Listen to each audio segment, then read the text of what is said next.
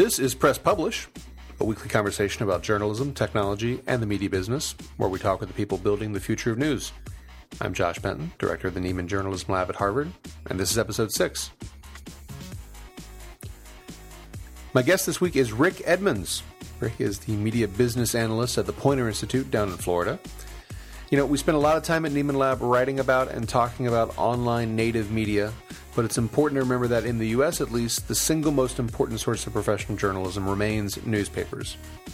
American papers were gloriously profitable over the second half of the 20th century, but you don't need me to tell you that that has changed. Just 12 years ago, American newspapers generated over $48 billion in print advertising revenue. By last year, the number was under $20 billion. Young readers continue to stay away, and competition for attention online gets tougher every single day. Rick's job is to analyze the financial health of newspapers, and it struck me reading him recently that he's been sounding a little bit more optimistic than he has in recent years. Not a lot, mind you, but a little bit. Rick worked on both the newsroom and business sides of newspapers, working at the New York Times, the Philadelphia Inquirer, and what was then called the St. Petersburg Times, now the Tampa Bay Times. We talked about revenue strategies for newspapers, about paywalls, of course, about cutting print days, and about which newspapers he thinks have the brightest future. Here's our conversation.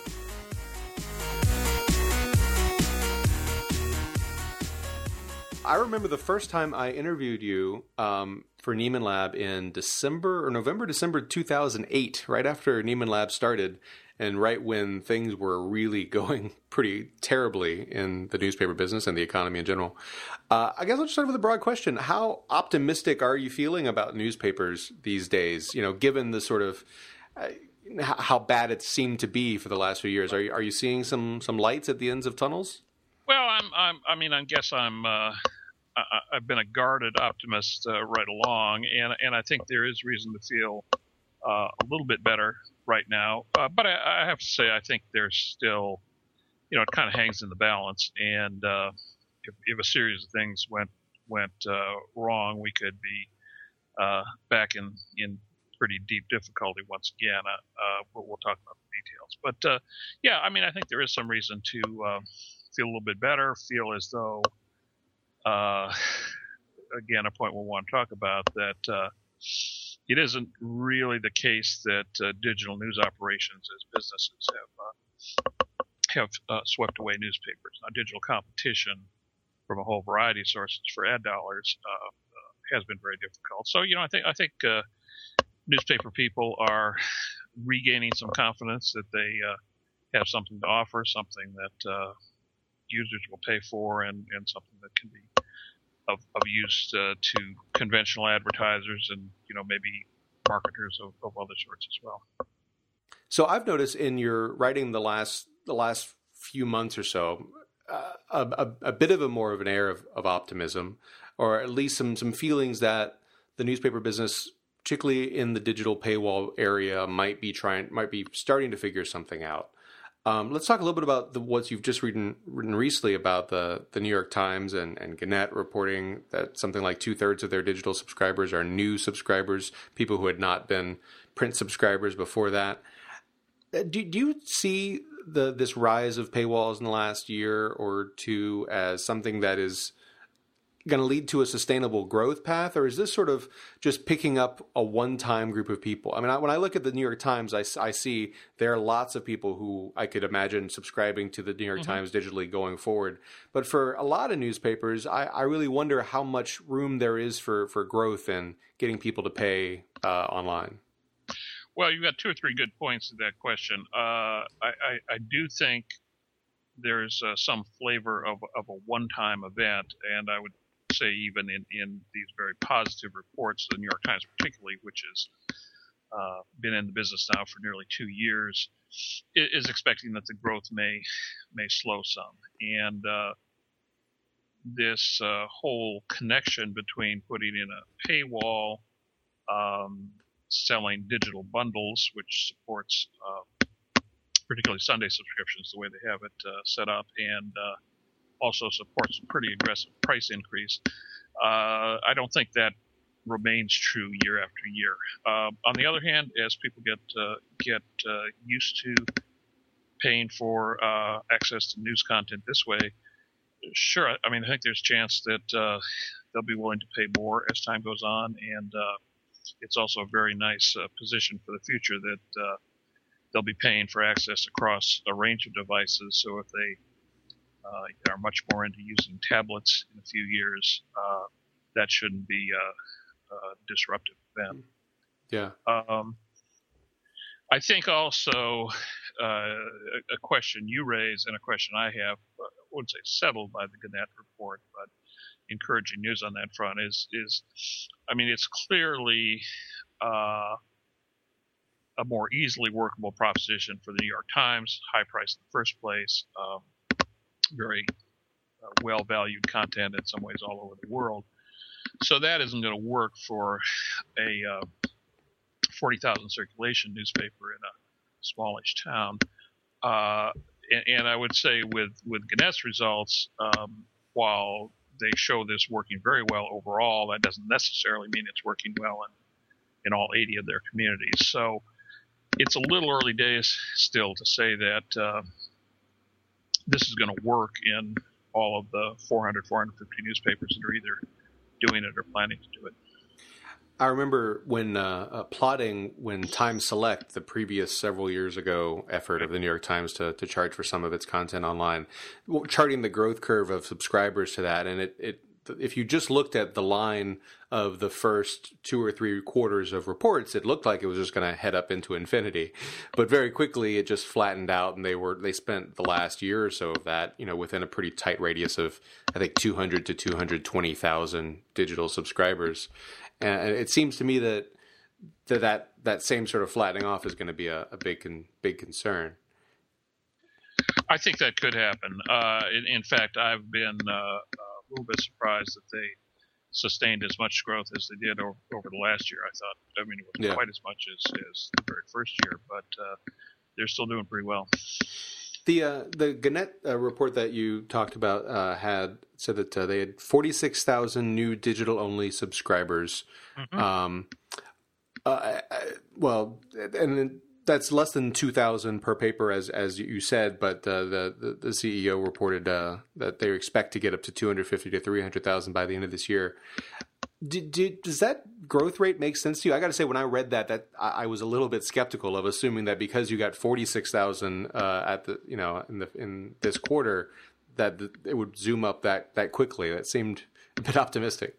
Well, uh, possibly it's optimistic, but uh, but I think uh, I think there is reason to think that uh, as they have uh, have longer to do it, and they may uh, as they have said in that call and in other contexts, um, uh, market the digital only subs a little more aggressively than they have to date, that uh, they'll be able to achieve it. I, I, also, with sort of the context of how Gannett has been managed, especially in its relationship to investors and analysts over over the last 18 months, um, they they set out on a strategy where instead of just kind of talking in, in general terms about how they were getting more digital and transforming the company, they made relatively specific promises and projections. So um, I, I, I, think that's uh, that's more than just a hope. They really, in, in a promise, maybe a little bit too strong word, but they they really indicated to uh,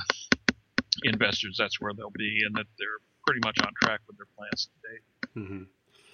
Do, do you, uh, this is sort of a, a, a, side note, but do you think that our our vision of the newspaper business is is warped any by the the split between the publicly owned and the and the privately owned companies just because you know we hear this sort of thing from from Gannett but you know uh, like the other companies that, that are not publicly traded we, we don't get the same insight into them I'm just thinking of this in part because as we talk uh, Dell the computer company is just uh, about to stop being publicly traded and, and go to private, to private yeah. ownership but uh, well, I, I, do have some concerns with that, and I think that uh, uh, one thing that's happened in the dozen or so years that I've been been doing this, I, I remember the first uh, investor meetings I went to in uh, 2001, 2000, maybe even.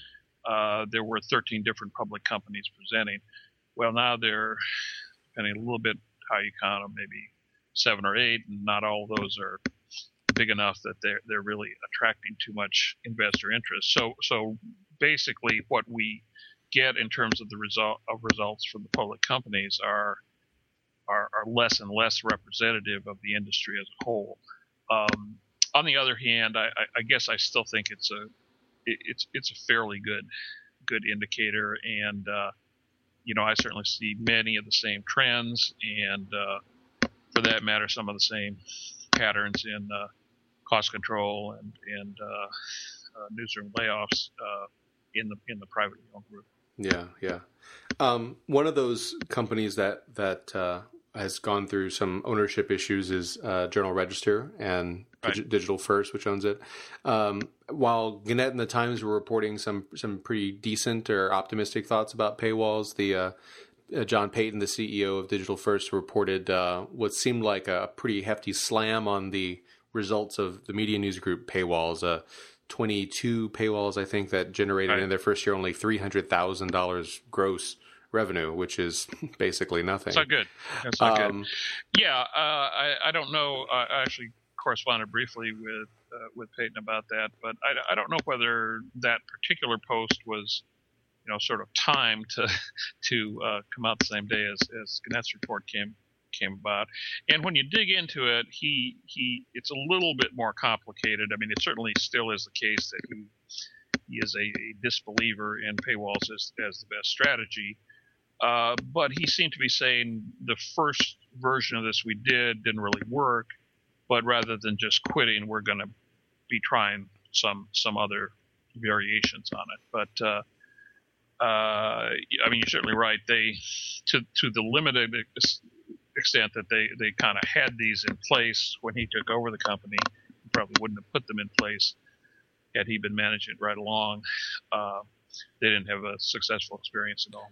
Yeah, and I, I don't know the. And, I, have heard anecdotally, as as I'm sure you have, uh, uh, some publishers who say, "Well, we tried this, and you know, we're sort of uh, we announced it, and corporate is kind of into it, but it isn't working working worth a damn for us." Yeah, yeah, it does seem like there are some, particularly at smaller papers, some some very mixed results there. Right. In that post, Paton said that he, he described the the the endless debates uh, around paywalls, debates that mm-hmm. in some form you and I have taken a part in, um, yes. as as a distraction from trying to build a digital first and lowercase d lowercase f there uh, business model for for newspaper companies. Do you do you think that's true? Because in a sense, it has sucked a lot of the air out of these these conversations at the sort of at the punditry level, at least. But I don't, you know, do you think that do you think that's true? well, Is it a distraction uh, in the companies? Yeah, the, the, they're sort of two separate things there. It's punditry, punditry level, and uh, you know the tendency, and, and I guess I, I, wouldn't call myself a fervent uh, paywall advocate, but I, I, I, certainly think that it's uh, it's one of the bigger positive new developments for the industry. But when you get to the pundits, you, you really have, particularly on the digital side, uh, people I would call digital ideologues, and you know, sort of the old information wants to be free crowd. So, yeah, that that debate has, uh, to a certain extent, uh, gotten very repetitive, uh, and, you know, there's there is, I think, in many instances, more ideology than uh, than facts and analysis in it.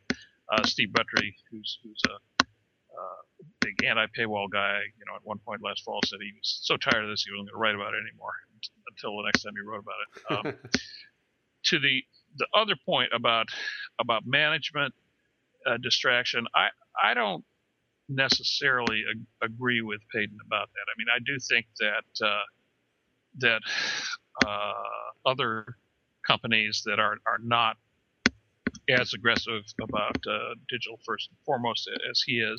That's debatable, which which is a better strategy. But but I think they've been uh, uh, pretty proactive lately in developing new new revenue streams, and uh, you know part of the whole digital paywall uh, initiative is to make good versions of your content available on on all the major platforms, which are four or five now rather than just two. So I don't think the two are, are mutually exclusive. I do think the tactic he's taking and uh, Clark Gilbert with uh, Deseret and to a certain extent the uh, uh, advanced folks with three days a week of print and a bigger reliance on, on digital is enough of a bet on digital advertising and, and some related digital uh, revenue streams that uh, they they want to keep as much traffic uh, as as they can because of course indeed they're not they're getting zero in terms of uh, of uh, reader revenue for for their digital. Right, right.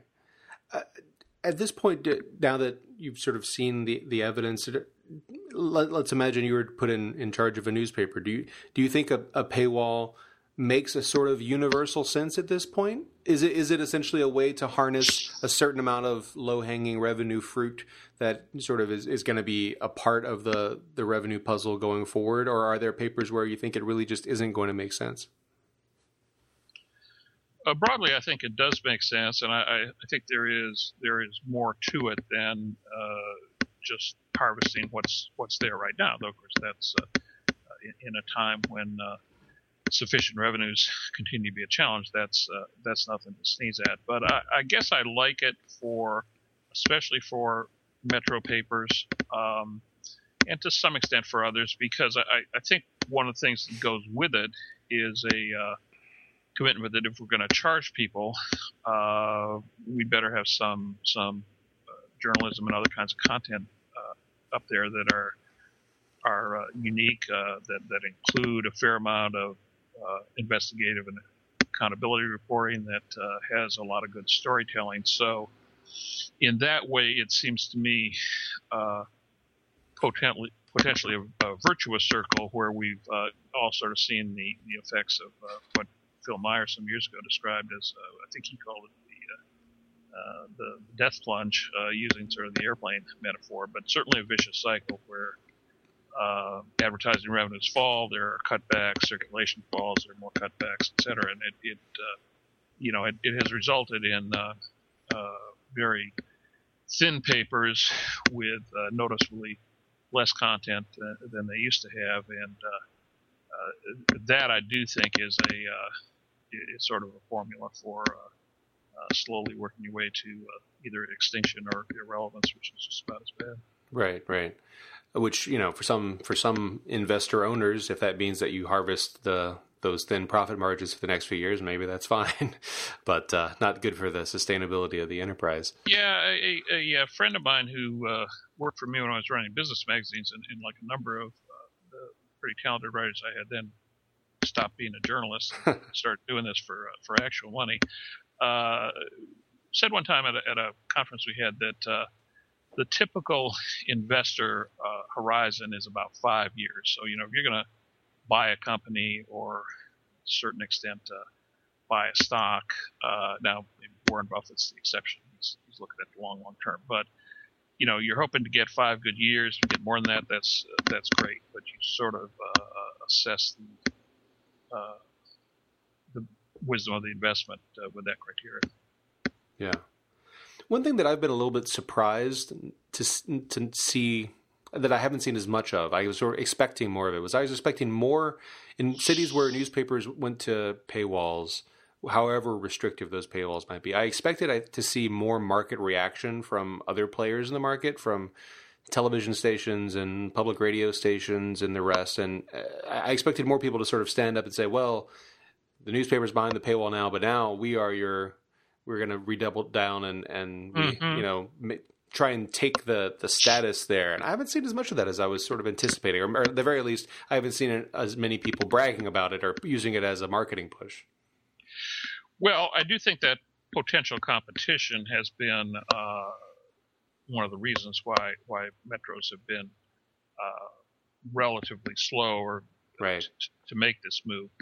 Uh, but I also think, and and you know, it's it's worth probably looking more at more different papers. But I think one of the things uh, in in the whole uh, making it a, a, porous fence rather than a wall that uh, a number of the papers have done is is that uh, you know when they look at uh, relatively strong uh, TV related sites, particularly.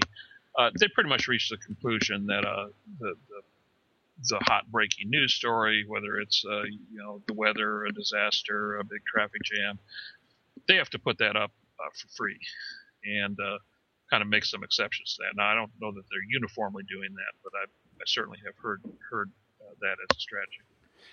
But at the same time that that, that is happening, we you know, remember when Hurricane Sandy was was happening. The Times, mm-hmm. you know, opened up their paywall and all the rest. Right. But at the same time, you're also seeing a trend sort of in the opposite direction. You know, the when the Times paywall debuted, it was 20 free articles a month, and they cut it to 10 free articles a month. The Boston Globe uh, initially allowed uh, social sharing as an exception to the paywall. If you link, you know, link something on Twitter, you'd be able to get through on BostonGlobe.com. And they just right. recently, we had a story yesterday that they're cutting it down only two clicks per month from social.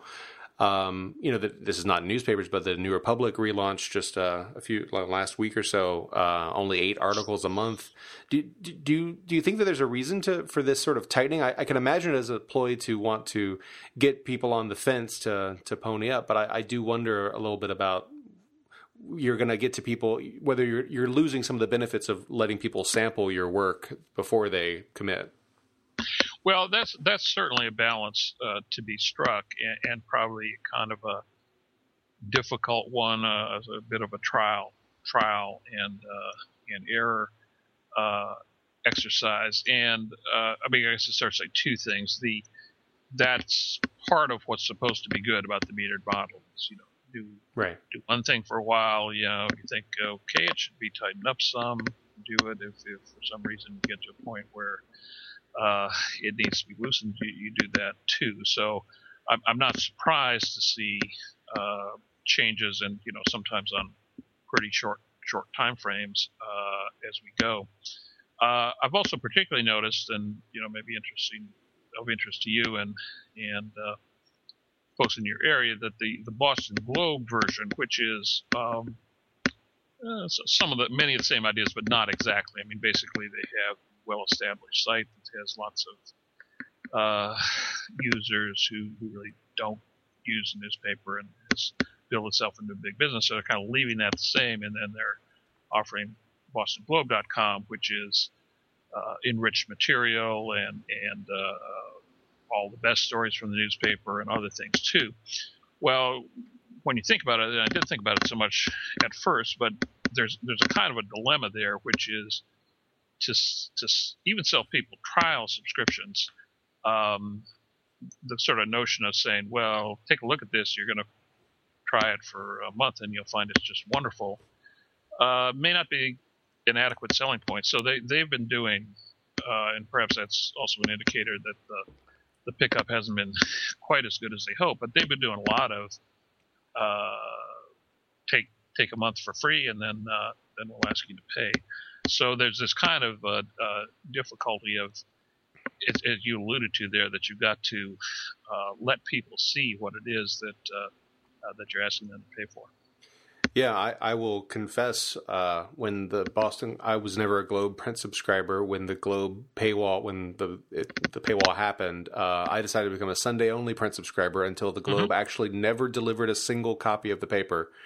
Uh, that's not true. They delivered one in the space of, of three months, um, which I thought was not the best sign. So I quit that, but they, they offered up the full year of 2013 for $20.13 for a digital subscription. I thought, all right, fine a good deal. Yeah. You know, but you know, talk to me in a year. We'll see. we'll, we'll right. see whether it's it's interesting at a time when in print newspapers are all about cutting back on churn and discounting and wanting to say we're not going to do what we did through you know the 90s and 2000s where we were really chasing young readers. We thought, well, we can, you know, discount our way to getting them attached to the newspaper, which meant that they ended up, you know, churning through a large number of subscribers every every month.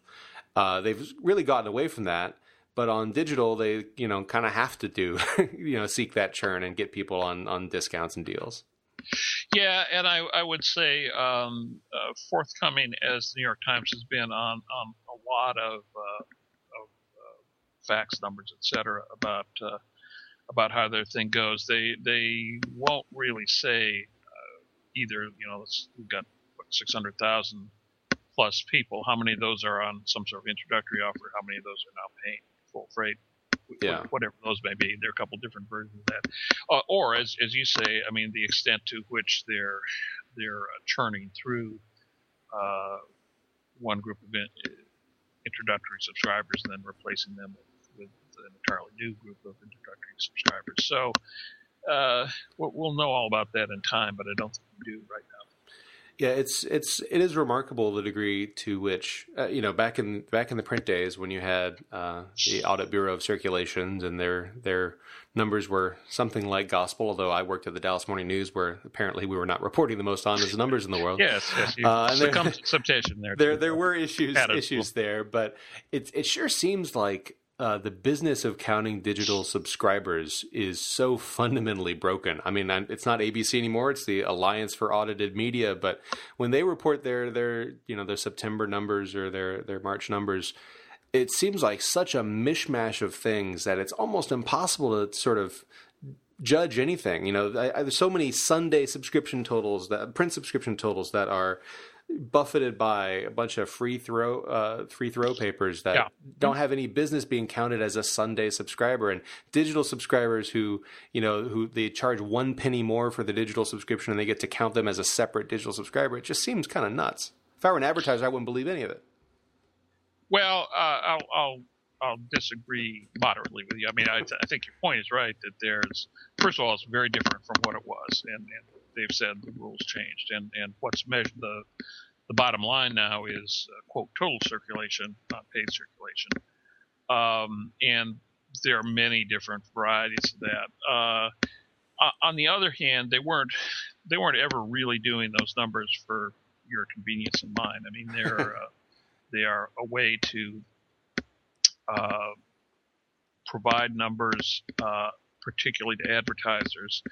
And on the advertiser side, while, while what you say is correct, um, there's also much more detailed breakdown of what's what within these various categories. So the I think the advertisers uh, who, who, make up about half of the board of, of uh, AAM, formerly ABC, mm. um, kind of accept the trade-off that uh, maybe this this total is a little squishier, but they get to see quite a lot of detail and uh, put those pieces together as they choose.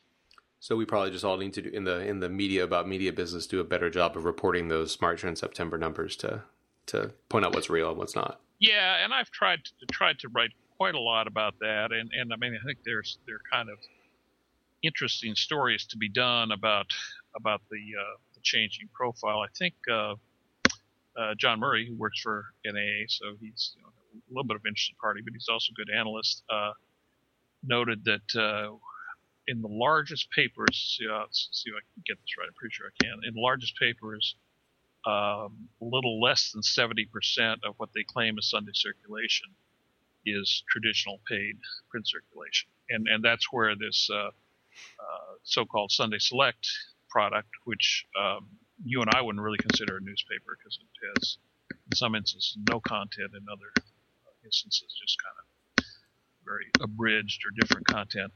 Uh, but it gets the package of inserts uh, to people who, who, number one, have asked for them, and number two, are, are of interest to advertisers. So, yeah. good, it's a good business. Um, and uh, but yes, it's different, different uh, thing being stated and measured than uh, than it used to be. Yeah. Uh, speaking of Sunday inserts, there was a, a, a bit of a, a, hubbub for the newspaper business a few months ago when uh, I forget which which direct mail firm it was that was able to strike a special deal with the the, the post office to uh, to to uh, Valassis. Vel- right, exactly. To uh, to deliver their their goods through the mails as opposed to uh, perhaps doing stuff that could have otherwise have gone into the Sunday inserts. And I know Sunday Sunday inserts were were pitched as one of the very last areas where newspapers retained a lot of their old pricing power, and we're still sort of viewing it as a as a pretty steady uh, revenue stream on the on the advertising side. One of the few places where they could say that. Have, have right. you seen much impact of, of that since that announcement was made? Uh, like, is that turned into real harm for newspapers yet, or is it too early? I think it's too early. Uh, I think it's too early. I, I think it, uh, and I was uh, wondering this week as, as I had understood the the main idea from Valassis was going to be to to get you a great big, not necessarily right when they started, but over time get you a great big pack of inserts in your Saturday mail, so you'd kind of have those, and uh, you the user, and then, then in turn the advertiser would be so focused on, on the Sunday paper. Um, but uh, Valassis uh, uh, has said that they're you know going to they they really don't do necessarily that much on Saturday, and that won't uh, uh, totally uh, change their plans. So, though it hasn't been reported on too much, uh, the the this is major uh, lobbying and legal issue for uh, NAA, and they have filed suit against the post office, uh, basically saying the post office violated their own rules and, and did this as a entirely private company might do pricing and, and didn't really gauge the potential negative effects on the uh, on the marketplace to, hmm. to newspapers. And I think the uh, I think the other part of your question is something I've been uh, very interested in. is It's absolutely correct that uh, inserts have held up very well, and uh, there have been predictions for uh, several years now that that business might uh, shift fairly quickly to mobile coupons and digital this and that, but that hasn't hasn't happened so much yet, and may may may not for a while. But it's a it's a real big event, and and and the the chance that uh, there would be a huge shift away from inserts is uh, uh, kind of high on my list of uh, uh, catastrophic developments that could could really really hurt the industry a lot if it happens. Hasn't yeah. happened though, maybe won't for a while. Yeah, it's it's interesting to think how much a year ago or two years ago we were talking about digital coupons and how little we are now. You know, Groupon went from something no one had ever heard of to a giant phenomenon to kind of a laughing stock in a relatively short period of time. Well, actually, I think I, I think Groupon hasn't uh, fallen quite as far as people think. It was uh, it, was not a success uh, as business, and and uh, I mean as a uh, as a stock right. stock IPO, and, and the their their numbers and how they treated marketing expense and some other things uh, would would suggest they're not they're not quite the runaway success to say, but they're still selling a lot of Groupons out there. yeah. Well, I want to ask you. mentioned earlier the the advanced strategy of cutting days, and mm-hmm. you know, uh, it's interesting that that uh, you know I'm from Louisiana, so I, I appreciate the the the, sanct- the the sanctity of New Orleans as a place that a lot of people care right. about, and uh, certainly a lot of the discussion around that was framed around the Times Picayune uh, making their shift over the summer to just putting three days a week, but it's gone on in the other markets, other advanced markets, and. Right we've seen other non-advanced papers, you know, dropping Mondays or you know doing doing other small things. Uh, what's your read on, on how you think that's that's gone? I know uh, Ken Doctor, who writes for us and is sort of in the same business as you, uh, is a little bit skeptical about whether the, the, numbers add up there. But what do you think? Uh, I'm with Ken on this one, and I wrote a piece uh, back around the time it was starting, uh, and, and they had provided I thought, and I guess I still think, pretty skimpy numbers uh, on which to base an analysis. But I didn't think it really even made sense in the short term, uh, unless you took in the, the extremely deep cut in uh, in new staff. And uh, well, they made the counterpoint that okay, maybe we cut half the staff, but we're going to hire maybe half that that number uh, back as uh, to work on the various digital digital things. But uh, long story short, I think I think two things are are worth uh, noting. Number one, this has been an idea that's been discussed at least in a theoretical way for a long, long time. It seems to me I remember reading something in the early 2000s saying over time, okay, we, we all know that the the revenue is un, uh, unbalanced. The advertising revenue is particularly on Sunday and a couple other days. I mean, plus uh, it gets more and more expensive to uh, print the papers and distribute the papers. So this this may be a smart move for the industry uh, at some point. Uh, but second uh, notion is that uh, yeah, it still may be at some point, and it may happen on a, on a fairly big scale before too long. But but I think most people feel as though Advance kind of jumped the gun in their timing, and that it doesn't really make sense as most uh, uh, company managements and individual publishers see it to do that right now. So does it? Are are you then saying that you know if we talk again in two years that uh, it might make more sense? Yeah, might. And I think you know it's like a lot of things. I, I, I we haven't exactly hit this point, but I think it's healthy in the current climate that uh, people who are always beating the uh, industry over the head about you know you need to change more, you need to experiment in a bigger way, you need to try different things. I think it's good that uh, uh, a lot of different and, and even in some instances uh, uh, very divergent or, or, opposing approaches are being tried. So, you know, my, my kind of line on advance is uh, I don't think it's such a good move. I, I think particularly relying, relying as they would appear to do heavily on the growth of uh, digital advertising when uh, that hasn't been happening much in, in revenue terms because of the pricing is, is not a good move. But, uh, you know, I'm more than happy to come back in two years and say they were right and I was wrong. That's yeah. How, yeah, I remember how uh, the, the first couple years of, of Nieman Lab was filled with lots of people talking about paywalls and no one do anything about paywalls. I'm just like, just someone do something so we can learn something, right. whether what works and what doesn't. And I almost feel similarly, you know, in, in, in the paywall case, it was the Times finally taking the step that sort of allowed other people in some way to to to make the move. But the Times is, of course, a very weird newspaper. It's not really comparable to the vast majority of newspapers. And I yeah. kind of feel similarly about this. Like I, I, I like you. I, I, think that. I don't. Well, I don't think it's a terrible idea to, to to cut days. I think that's an idea that has legs, and we'll see more of it in the time in the future. But I feel a little bit bad that the poster child for doing it is going to be Advance, which on the digital side has been a real underperformer for a really long time.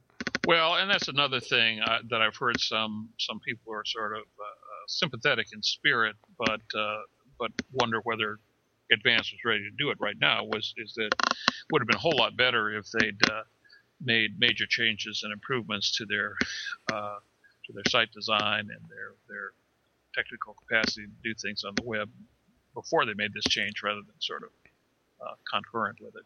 Yeah. One more, uh, uh, you, you, didn't ask about this, Joshua, you might, and, and I think another kind of interesting example in the same vein that I've written about a number of times, and Ken Doctor wrote uh, for your site just the other day, is the uh, the development just within the last few weeks that we finally have uh, a paper, kind of two papers with the Columbus Dispatch, and uh, they'll be uh, fairly soon printing the Cincinnati Enquirer that made a major, major format change to the so-called three-around compact edition or way of printing the paper. Uh, it prints a lot faster. It saves a lot of money. Fairly expensive to do. Fairly, you know, like some of these other things, kind of like a radical shift. So people have been been uh, cautious to do it. But I, I, think that's one to watch. And if it uh, if it uh, succeeds for those two papers, I think you may see quite a few uh, few other papers looking at that. Yeah, in the same way that it just took a few in the in the British quality daily market to switch to to the Berliner size, and then everybody followed along very quickly. And I, I tend to think that I, I, like the Columbus move too, and I, I, I like it a lot more than the other sort of print move that some papers have taken the last few years, like the Globe and Mail and the San Francisco Chronicle, of like, well, we're going to have better quality paper. That's what's going to be the differentiator. That that never seemed to really take off in my mind. Yeah, Globe and Mail. Uh might be a, a, a, kind of a case where, where they hit on a strategy some some time ago of, of I think being you know both a national paper and, and to sort of an extent try to be a, a national daily magazine, if you will, right. and uh, the better paper may be being uh, appeal to their uh, advertiser base. But uh, but yeah, I think the Columbus um, Columbus changes uh, is, is a bigger and more drastic one and, and uh, pretty high potential. Yeah. Well, let's talk about some specific companies since that's uh, you follow these very closely. Uh, you know, everyone's talking about Tribune, which just came out of bankruptcy and has a new board that seems to, is mostly made up of uh, broadcast and, and, and television people. Right. Uh, owns some of the great newspapers of, of the country, or the historically great. A lot of people judge how great they are. Mm-hmm. Um, what what do you think is going to happen there? Well, I, I, read their signals as being that uh, uh, all eight of the papers, if you really want them, or various uh, individual papers, are uh, now potentially for sale if if the price is right. Um, it seems to me uh, a little hard to conceive that there's somebody out there who wants to buy them all. Yeah. Uh, but I think they're probably given the the good climate for for sales. Uh, you know, there the the possibility of uh, selling a couple to one and and uh, actually getting new owners for all of them is is uh, probably the likeliest scenario.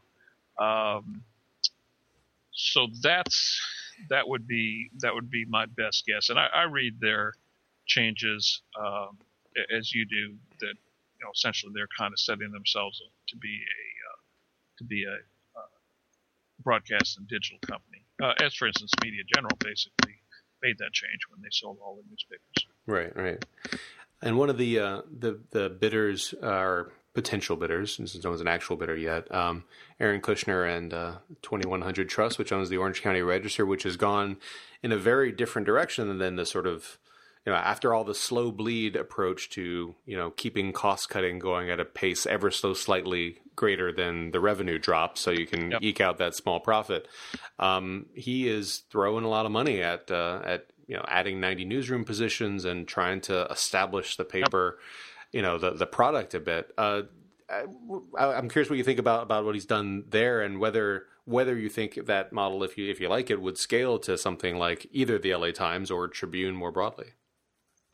Yeah, well, he could be. Uh, he is uh, an outlier or a guy who's going in a different direction, and I, you know, I guess he could call his company Print First, and then then he and uh, uh Paton could meet in the Village Square and duke it out uh, because it's it's really just Kushner's younger. I think he'd probably beat up. Yeah, I don't know. John, John's, he's scrappy. Yeah. He's scrappy. That's right. He, he really packs a punch. But uh, yeah, it's it's quite a different approach. Uh, the other thing, I mean, it's again kind of a couple thoughts about it. Uh, I don't know for sure whether there's a, a, particular fit in his mind to Orange County. Uh, that I mean, do have they're a huge county that uh, uh, has a paper with relatively low circulation. So maybe there's a particular opportunity there to uh, uh, support print in a lot of ways and build that circulation. Though, though his comments have tended to suggest he thinks that's the right way to do it, whatever paper we're talking about. Uh, then, of course, the, to say the obvious, it's uh, it's quite new. Uh, we we don't have enough of track record yet to even say is he uh, starting to succeed or not. So that's going to be a while before we can tell. Yeah. Uh, one thing that uh, I guess has surprised me a bit over the last couple years is I expected to see further activity and mergers and acquisitions and splits and more ownership changes. And we saw a big burst of them there right during the worst of the crisis and immediately thereafter. But it seems to have slowed. Do you do you think when you look at 2013, do you see other than Tribune, which we've already talked about, a, a real chance of a lot of papers changing hands this year? Uh, well, I do, and I, I think I'd, I'd, read that history a little bit differently from from what you just said. We we continue to have a number of big transactions up through 2006, 2007, and of course some uh, notable cases like uh, buying Knight Ridder and right. uh, Brian Tierney, then in turn buying the Philadelphia paper, where the prices paid were kind of anticipating the business would rock along as it did. Following that, we we had uh, several years where there were, were essentially no transactions or hardly any, and uh, uh, some pretty good papers, including the uh, landmark papers in uh, Virginia, Roanoke, and uh, Greensboro, uh, were on the market for the year. They didn't sell. Cox tried to sell the Austin paper. You find a much better hmm. place than Austin to have a paper, and I don't know that there were no bidders, but there weren't any bidders willing to pay that much. Then, just in the last 18 months, you know, we've had Halifax acquiring all those New York Times papers, uh, Warren Buffett acquiring Omaha and Media General papers and some more. So I, I think we're in a we're in a period where there's uh, there's quite a lot of that activity uh, at very cheap prices, which uh, sort sort of helps uh, uh, make it something people can do. Yeah, kind of amazingly cheap prices. I mean, the the Tampa yeah. Tribune right across the, the bay from you, which what was nine million dollars or something, some, yeah, something insane. that's roughly the value of their real estate assets. Uh, uh, of course, a new owner has to has to uh, take on operating losses if, sure. if, they're they're there, and particularly it might be more if if uh, there's an investment in some things that would make it uh, stronger. But that's similar to the, the San Diego purchase uh, a year or two ago, yep. which just was like sort of the value of the real estate downtown. Mm-hmm. Yeah. Um, you went to uh, the big uh, media, con- the UBS media conference uh, a couple months ago. Is that right? Yeah, I've been to. I'm a, I'm a You're a regular. I've been I've been to twelve of those. And uh, I guess, and uh, you, in the piece that you wrote about it, you noted how newspapers were, you know, only a relatively small portion of the uh, of the overall activity there. But I, am curious if you have a, if you got from that uh, a take on how the investment community is thinking about about newspapers. And, I guess I don't know if they were as a presence there or not, but you know, Alden Capital has been uh, has had its fingers in a lot of companies, public and private, and uh, there's been a lot of tea leaf reading about uh, you know what their what their plans are, thoughts that they want to do big massive consolidation, thoughts that they are sort of happy uh, milking those profits for for a while and don't really have a, a grand right. plan for the business. What's what's your take on on how investors are seeing the the, the industry as a whole and maybe Alden in particular? Well, let, us let's, let's put Alden a little bit to the side, to the side uh, though I think it's a very interesting story. Maybe come back, but they, they were not uh, a noticeable presence. I don't know that I'd know them if I saw them at the at the investors conference. They and, are and notoriously course, you know, secretive, as they're always labeled. Yeah, yes. yeah, yeah. The, though there was a, an interesting little exception to that uh, when uh, their principal guy Randall Smith gave a talk to an investment club, which uh, somebody there wrote up on his financial blog, so we got a little insight in, into their thinking. But but to your first question, so what's the mood now? I think it is the case that uh, overall the uh, uh, the companies are somewhat marginalized in terms of uh, how how interesting they are, are to investors, and you know, there there are uh, quite a number of them that are small enough they don't they don't get invited or they don't. Uh, take a place on the program, which I believe costs the company something If I understand how investment conferences work.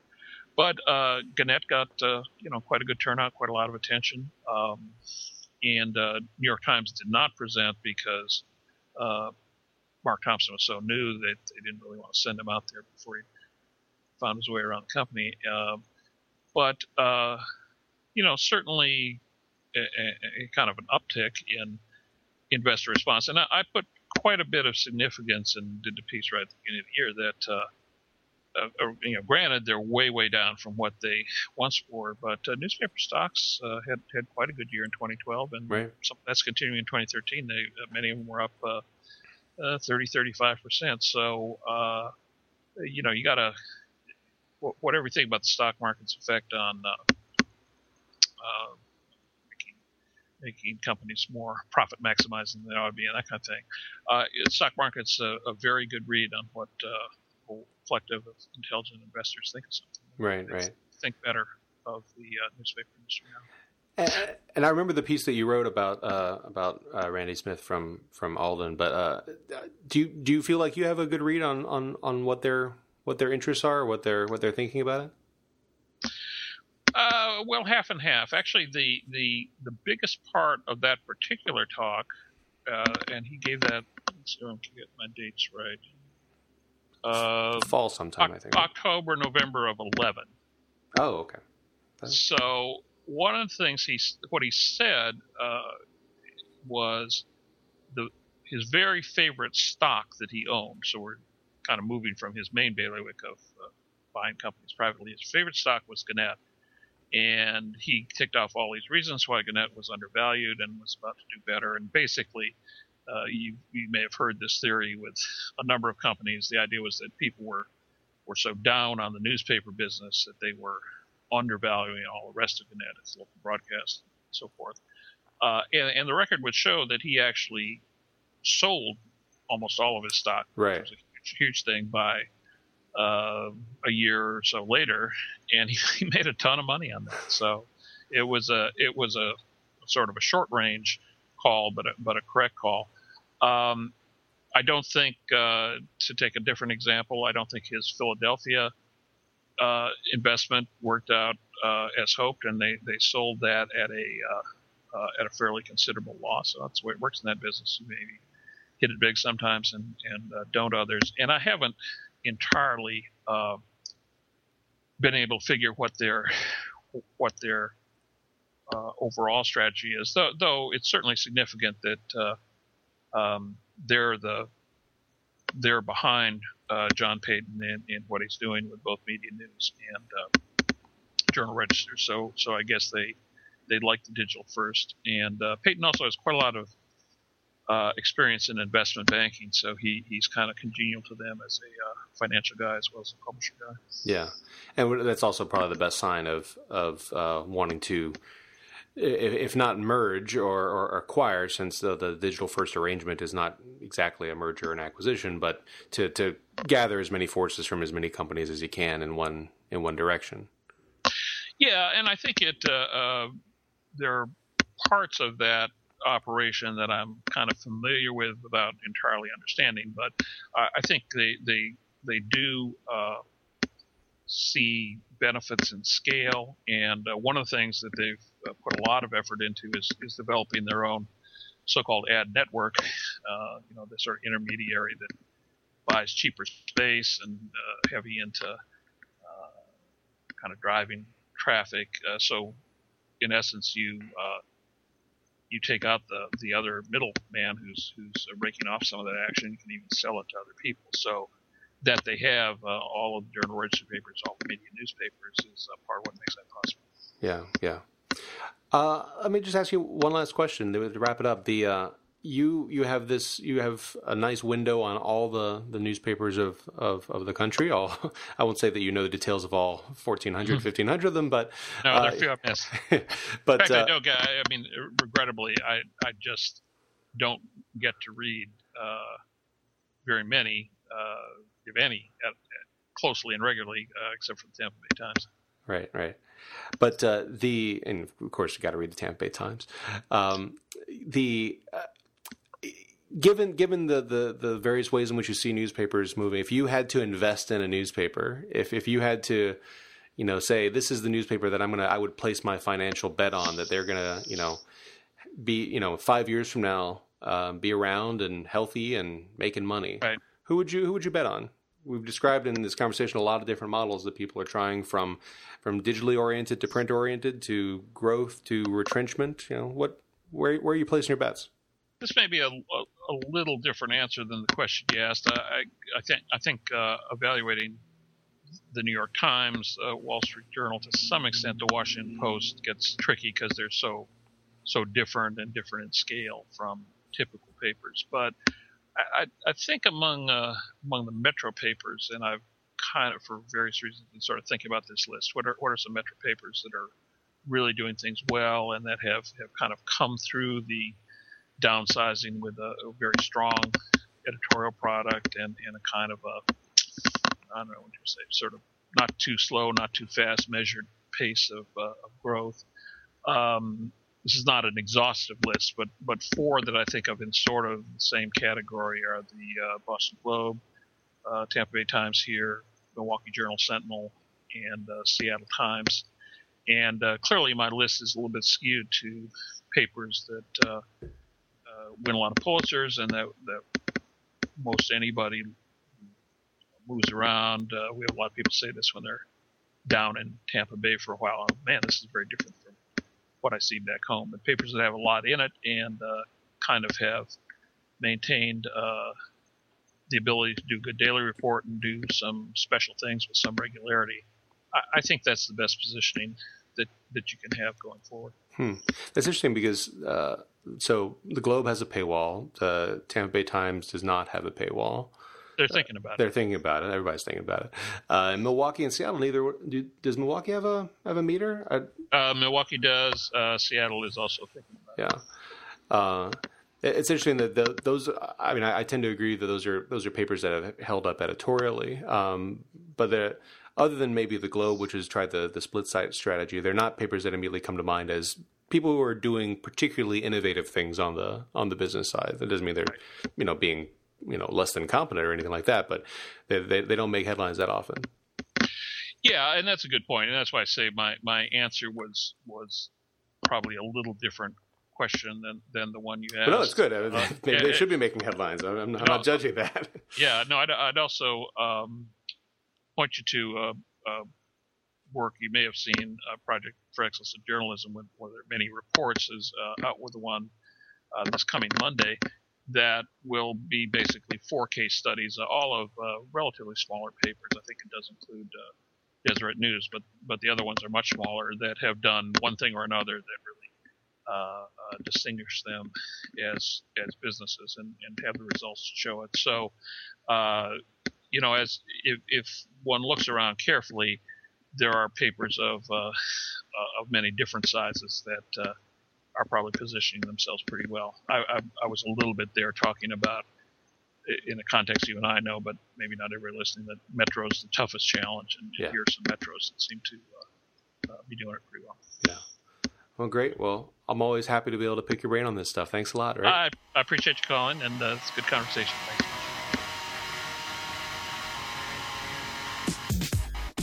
Well, that's episode six of Press Publish. Hope you enjoyed it. My thanks to Rick for the conversation. Did you know that as a young man, he was Scotty Reston's assistant at the New York Times? True story. You can find links to everything we talked about in today's episode in the show notes at NiemanLab.org or at PressPublish.org. And if you have suggestions of guests we should have on future episodes, please do get in touch. If you like our show, I hope you subscribe to it. You can find us in iTunes or in iTunes U or through RSS. Or you can check us out every week on SoundCloud at the Harvard section. Pick your poison. The Nieman Journalism Lab is a project of the Nieman Foundation for Journalism at Harvard University, home of the Nieman Fellowships, Nieman Reports Magazine, Nieman Storyboard, and much, much more. Find us at nieman.harvard.edu, and that's N-I-E-M-A-N, not like Neiman Marcus. This episode was recorded at Walter Lippmann House. Walter Lippmann, who said, It is often such a relief when talk turns from general topics to a man's own hobby. It is like turning from the landscape in the parlor to the plowed field outdoors. It is a return to the three dimensional world after a sojourn in the painter's portrayal of his own emotional response to his own inattentive memory of what he imagines he ought to have seen. That's from Public Opinion 1922. Our theme music again is Missing You by Trash 80. Check back next week for another episode of Press Publish, but until then, always remember disrupt yourself before someone else disrupts you.